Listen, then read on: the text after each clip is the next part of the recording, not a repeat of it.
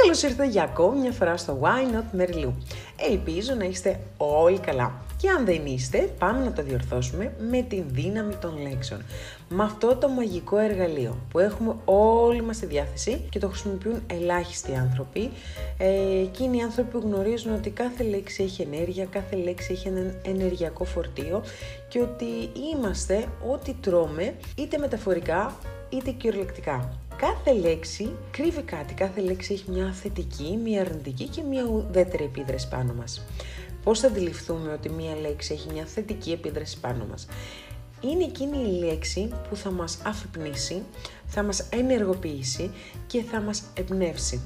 Όταν εγώ θα σας πω ότι ο Χρήστος είναι ένα ευγενικό παιδί, εμείς αυτόματα θα το συνδέσουμε ότι είναι ένα καλό παιδί. Παρ' όλα αυτά, όταν κάποιος σας πει ο Χριστός είναι πραγματικά υπότης.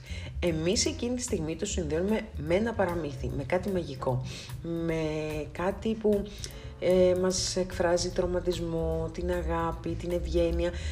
Με μία λέξη έχεις τόσα πολλά συναισθήματα. Ενώ με, τον, με τη λέξη ευγενικός απλά κρατάμε το καλό παιδί. Πλέον έχουμε φτάσει στο σημείο να μην μπορούμε να εκφραστούμε, να μην μπορούμε να εκφράσουμε τα συναισθήματά μας, όχι γιατί δεν το θέλουμε, αλλά επειδή το λεξιλόγιό μας είναι φτωχό. Είναι πραγματικά φτωχό. Γιατί όταν στην ελληνική γλώσσα τουλάχιστον έχουμε 1.200.000 λέξεις και εμείς χρησιμοποιούμε μόνο τις 200, φανταστείτε τι παρακμή ζούμε αυτή τη στιγμή όταν θα σε ρωτήσω τι κάνεις και η απάντησή σου θα, θα περιοριστεί σε ένα καλά και σε ένα προσπαθώ. Όταν ακούσετε κάποιον να σας πει ότι «Α, είμαι εξαιρετικά ευτυχισμένος» ή «Είμαι υπέροχα καλά», τότε κάπου σε αυτό το σημείο κομπιάζουμε γιατί είναι κάποιες λέξεις που δεν τις ακούμε συχνά. Οπότε σιγά σιγά φθήνει η εκφραστική μας λειτουργία και αυτό που κάνουμε και έχει ως αποτέλεσμα είναι να μην μπορούμε να εκφραστούμε, να μην μπορούμε να πούμε εάν είμαστε πραγματικά ευτυχισμένοι, εάν είμαστε θλιμμένοι, δυστυχισμένοι, ενεργοποιημένοι, αφυπνισμένοι. Υπάρχουν τόσες, μα τόσες υπέροχες λέξεις που μπορούν πραγματικά να εκφράσουν τη συναισθηματική σας κατάσταση εκείνη τη στιγμή. Παρ' όλα αυτά, εμείς θα περιοριστούμε σε ένα καλά και σε ένα ε, εντάξει μωρέ. Και εκεί τελειώνει η πρότασή μας. Είναι θλιβερό. Είναι θλιβερό γιατί όντως κάθε λέξη έχει μία ενέργεια. Πριν σας πω τι εννοώ, θα σας πω για ένα πείραμα, αν δεν κάνω λάθος, να με συγχωρέσει ο Ιάπων φίλος μας, επιστήμονας, ο Μασάρου Ιμότο. Είναι ένας επιστήμονας που τα περισσότερα του, αν όχι όλα τα πειράματα, έχουν να κάνουν με τη δύναμη των λέξεων. Θέλει να μας αποδείξει και μας το αποδεικνύει προφανώς, να το ψάξετε, ότι κάθε λέξη έχει μία ενέργεια πάνω μας. Τι έκανε ο επιστήμονας αυτός; Πήρε ένα ρύζι, το έβρασε, έκανε την κατανομή σε τρία δοχεία και κάθε δοχείο είχε ένα όνομα. Το πρώτο είχε μία θετική επιγραφή, ας πούμε αγάπη, το δεύτερο είχε μία αρνητική επιγραφή, ας πούμε μίσος και το τρίτο είχε μία ουδέτερη απογραφή, ή απογραφή λέω, επιγραφή. Ας πούμε τίποτα. Επί ένα μήνα σε κάθε δοχείο ξεχωριστά, πελήν του ουδέτερου, που δεν έχει, ε, δεν έχει κάποια σημασία ουσιαστικά, κατεύθυνε θετικές και αρνητικές λέξεις. Δηλαδή προς την αγάπη έλεγε πόσο όμορφο είναι, πόσο καλό είναι και πόσο πολύ το αγαπάει και και και. Στο αρνητικό πάλι δοχείο κατεύθυνε προσβολές, περιφρόνηση, αδιαφορία, μίσος και όλα αυτά τα συναισθήματα που συγκαταλέγονται στην αρνητική επιγραφή. Επί ένα μήνα έκανε αυτό το πράγμα και τι είχε ως αποτέλεσμα; Το δοχείο με τη θετική επιγραφή παρέμεινε πολύ καλό στην όψη, δεν μούχλιασε, δεν μαύρισε και μαντέψτε, δεν είχε δυσοσμία. Παρόλα αυτό το αρνητικό που επί ένα μήνα δεχόταν προσβολές, ήταν γεμάτο μες στη μούχλα, βρωμούσε απίστευτα. Το ίδιο πράγμα κάνει και με το νερό και με τη μουσική. Είμαστε ό,τι ακούμε. Όταν η μουσική έχει αρνητικά συναισθήματα, εμείς τα δεχόμαστε, πώς κάνουμε αποδοχή cookies, απλά την αποδοχή των cookies την κάνουμε αυτόματα χωρίς να το καταλαβαίνουμε, δεν την κάνουμε συνειδητά. Βλέπετε, η δόνηση του ήχου ταξιδεύει μέσω του νερού. Φανταστείτε ότι ο ανθρώπινος οργανισμός είναι πάνω από 70% νερό. Που αυτό τι μας έχει ως αποτέλεσμα, όταν κάτι ακούμε, σκεφτόμαστε, αυτό αντυχεί στον οργανισμό μας, στα κύτταρά μας. Δεν είναι λίγες οι φορές που θα έχεις πει ότι κάτι δεν σ' αρέσει επάνω σου. Τα μαλλιά σου ή θα έλεγες την άλλη κλασική ατάκα που νομίζω όλοι τη χρησιμοποιούμε πάνω κάτω. Πω τι χαζή που είμαι, πω τι βλάκα ας πούμε αυτή τη στιγμή. Όταν επαναλαμβάνουμε όλη την ώρα το ίδιο, όλη την ώρα το ίδιο, πραγματικά και βλάκας θα γίνεις και χαζή θα γίνεις και ο εαυτός σου δεν θα σου αρέσει. Και αυτό οφείλεται στο γεγονός ότι ο, ο εγκέφαλος χρησιμοποιεί την επανάληψη για να μάθει. Ό,τι γίνεται σε επανάληψη. Εγώ θυμάμαι παρένθεση έναν καθηγητή που μας έλεγε ότι για να μάθεις οτιδήποτε, οποιαδήποτε τέχνη, θέλει εξάσκηση. Τι είναι η εξάσκηση; Είναι η επανάληψη για να το φομοιώσεις, να το υιοθετήσεις και μετά θα, θα βγαίνει αυτόματα, χωρίς ιδιαίτερη προσπάθεια. Όλα θέλουν επανάληψη.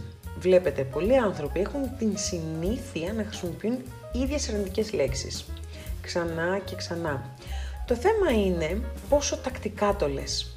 Ε, πόσο συχνά εκτιθέμεθα σε αυτή τη λέξη, σε αυτή τη φράση, σε αυτή την εικόνα. Δεν έχει σημασία εάν είναι ψευδή ή αληθή. Γι' αυτό και η πολιτική προπαγάνδα έχει τέτοια μεγάλη πέραση. Όταν βλέπουμε μία είδηση και είναι ψευδής η είδηση, όταν όλη την ώρα γίνεται σε επανάληψη και λέμε και ξαναλέμε και λέμε και ξαναλέμε, θέλοντας και μη, το υποσυνείδητο και ο εγκέφαλό σου το αφομοιώνουν ως αληθή. Γιατί το υποσυνείδητό μας δεν αντιλαμβάνεται το αληθινό με το ψεύτικο. Και εδώ θα σας πω ένα πάρα πολύ, πολύ τρανό παράδειγμα που το παρατήρησα πάρα πολύ έντονα το καλοκαίρι. Όταν γινόντουσαν ε, ε, οι φωτιές που γινόντουσαν στην Βαρυπόπη και σε άλλα σημεία της Ελλάδας, είχαν βγει πάρα πολλοί πολίτες και είχαν πει ότι βρήκαν πάρα πολλά γκαζάκια και σακουλάκια με γκαζάκια και και και και και και. Ενώ ήταν καθαρά εμπρισμός, πολλοί βγήκανε και πολιτικοί δικοί μας προφανώς και πυροσβέστες αλίμονο και λέγανε ότι, ότι είναι α, κλιματική κρίση. Κλιματική κρίση με τη βοήθεια γκαζακίων δεν νομίζω ότι ισχύει. Παρ' όλα αυτά, οι περισσότεροι εφημίσουν την κλιματική κρίση και λέγανε κλιματική κρίση και κλιματική κρίση. Όλα αυτά που ζούμε, όλη την αλλαγή του περιβάλλοντος που υφίσταται η γη αυτή τη στιγμή, είναι τέρμα φυσιολογική. Είναι, τι να σας πω, δηλαδή έχουν βγει επιστήμονες και το έχουν πει στο εξωτερικό και αν το ψάξετε κιόλας, ότι η, η κλιματική αλλαγή που ζούμε είναι φυσιολογικότατη. Παρ' όλα αυτά, εμείς θέλουμε να το ονομάσουμε κλιματική κρίση και σε 2-3 χρόνια θα έχουμε αφομοιώσει την κλιματική κρίση και θα λέμε Α, ζούμε μια κλιματική κρίση. Τίποτα δεν ζούμε. Ζούμε μια φυσιολογική κλιματική αλλαγή. Όχι τώρα, εδώ και πάρα πολλούς αιώνες ζούμε αυτή την κλιματική αλλαγή. Τέλος πάντων, αυτό εδώ κλείνει η παρένθεση. Ήταν κάτι για να σας πω ότι η πολιτική προπαγάνδα δουλεύει με, με την επανάληψη. Το ίδιο ισχύει και με τις αρνητικές λέξεις που, χρησιμοποιούμε. Όταν εγώ θα σου πω τι κάνεις και εσύ θα μου πεις προσπαθώ. Πρώτη οπτική γωνία να το δεις θα πεις δεν λέω κάτι αρνητικό. Λέω προσπαθώ. Και όμως, εάν κάνεις την ετυμολογία της λέξης, θα δεις είναι οδεύω προς τα πάθη. Το πάθος είναι θυσμός. Ο εθισμός είναι εξάρτηση. Οπότε πάμε σε ένα αρνητικό στοιχείο. Το υποσυνείδητο δεν δέχεται, για, το, με το δικό του λογισμικό και αυτό, δεν δέχεται τις λέξεις όχι, δεν, μην και ό,τι αρνητικό υπάρχει. Όταν εσύ θα πεις μη φοβάσαι, εκείνη τη στιγμή δίνεις την εντολή στο υποσυνείδητο να φοβάται. Ενώ εάν πεις σταμάτα να φοβάσαι, το υποσυνείδητο πιάνει σταμάτα να φοβάσαι. Θα πρέπει να μάθουμε στη ζωή μας όχι μόνο εσείς και εγώ παρέα, να μην χρησιμοποιούμε τη λέξη δεν, όχι, μη, όλα αυτά που μας φρακάρουν ουσιαστικά την εξέλιξή μας ως προσωπικότητα. Θα πρέπει να μάθουμε να αποφεύγουμε τέτοιες λέξεις, θα πρέπει να μάθουμε να διαλέγουμε συνειδητά λέξεις με θετικό χαρακτήρα, όταν ας πούμε αντιμετωπίζουμε κάποιο θέμα, οι περισσότεροι θα το ονομάσουν ως πρόβλημα. Δηλαδή, μία αρνητική επιγραφή. Θα μου πεις τώρα εσύ, μα είναι όντως πρόβλημα. Όχι. Εγώ θα σου πω ότι είναι μια πρόκληση. Μία πρόκληση για να γίνεις καλύτερος, για να εξελιχθείς ως προσωπικότητα και ως εμπειρία. Κάποιος θα το ονομάσει πρόκληση όπως και εγώ θα το ονομάσω πρόκληση, δηλαδή έχω την ενέργεια να το αντιμετωπίσω και ότι από αυτό θα βγω πιο δυνατός. Υπάρχει και μια πιο θετική επιγραφή, δώρο Θεού. Ο Θεός για τον καθένα είναι διαφορετικός. Μας στέλνει μια ανώτερη δύναμη, όπως θέλει το ονομάστε. Μας στέλνει ένα δώρο.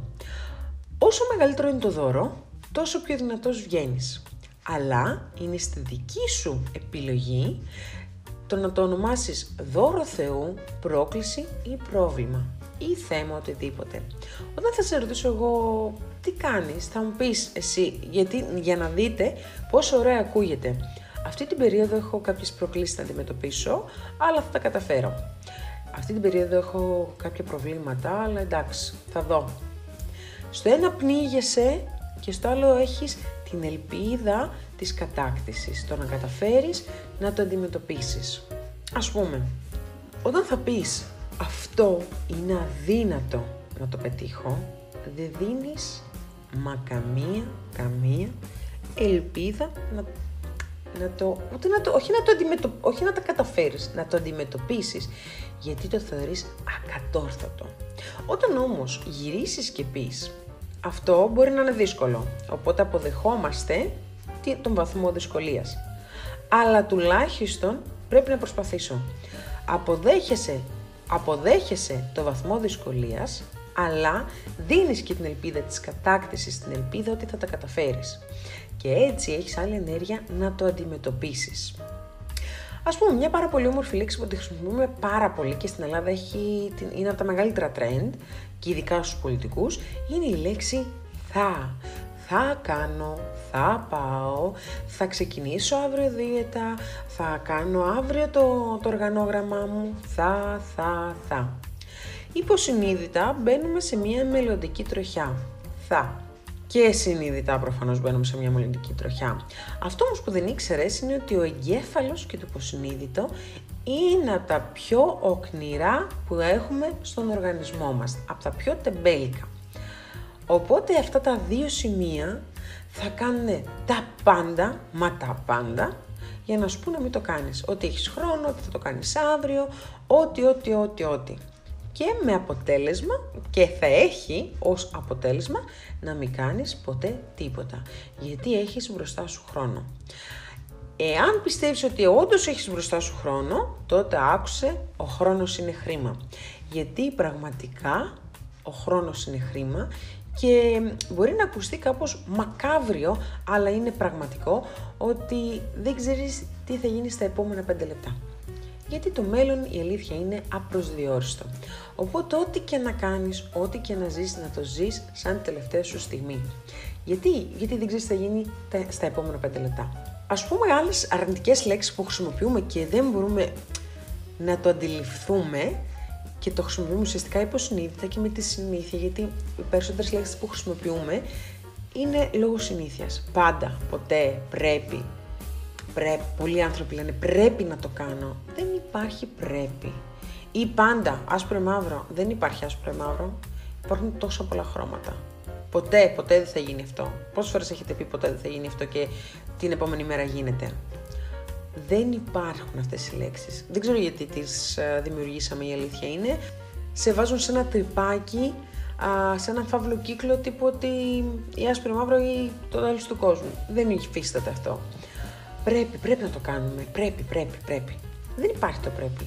Ό,τι κάνουμε στη ζωή μας δεν είναι γιατί πρέπει να το κάνουμε, αλλά επειδή το αγαπάμε, το λατρεύουμε, θέλουμε να το κάνουμε. Ωραία λέξη. Θέλω. Θέλω. Δεν, είναι, δεν μας υποδεικνύει καμία αίσθηση όθησης. Α, δεν μας εμπνέει σε κάτι, δεν μας αφυπνίζει, γιατί είναι μια ουδέτερη λέξη. Άλλο να πεις θέλω μια δική μου δουλειά και άλλο είναι να πεις επιθυμώ μια δική μου δουλειά. Θέλω από εδώ και στο εξής να σκέφτεστε τις λέξεις που χρησιμοποιείτε.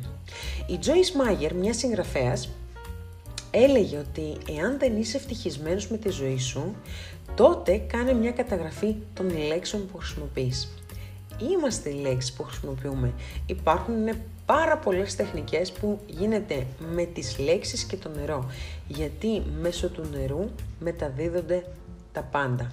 Η δόνηση του ήχου ουσιαστικά που, είπα, που προείπα μεταδίδεται μέσω του νερού. Θα πρέπει να είμαστε προσεκτικοί.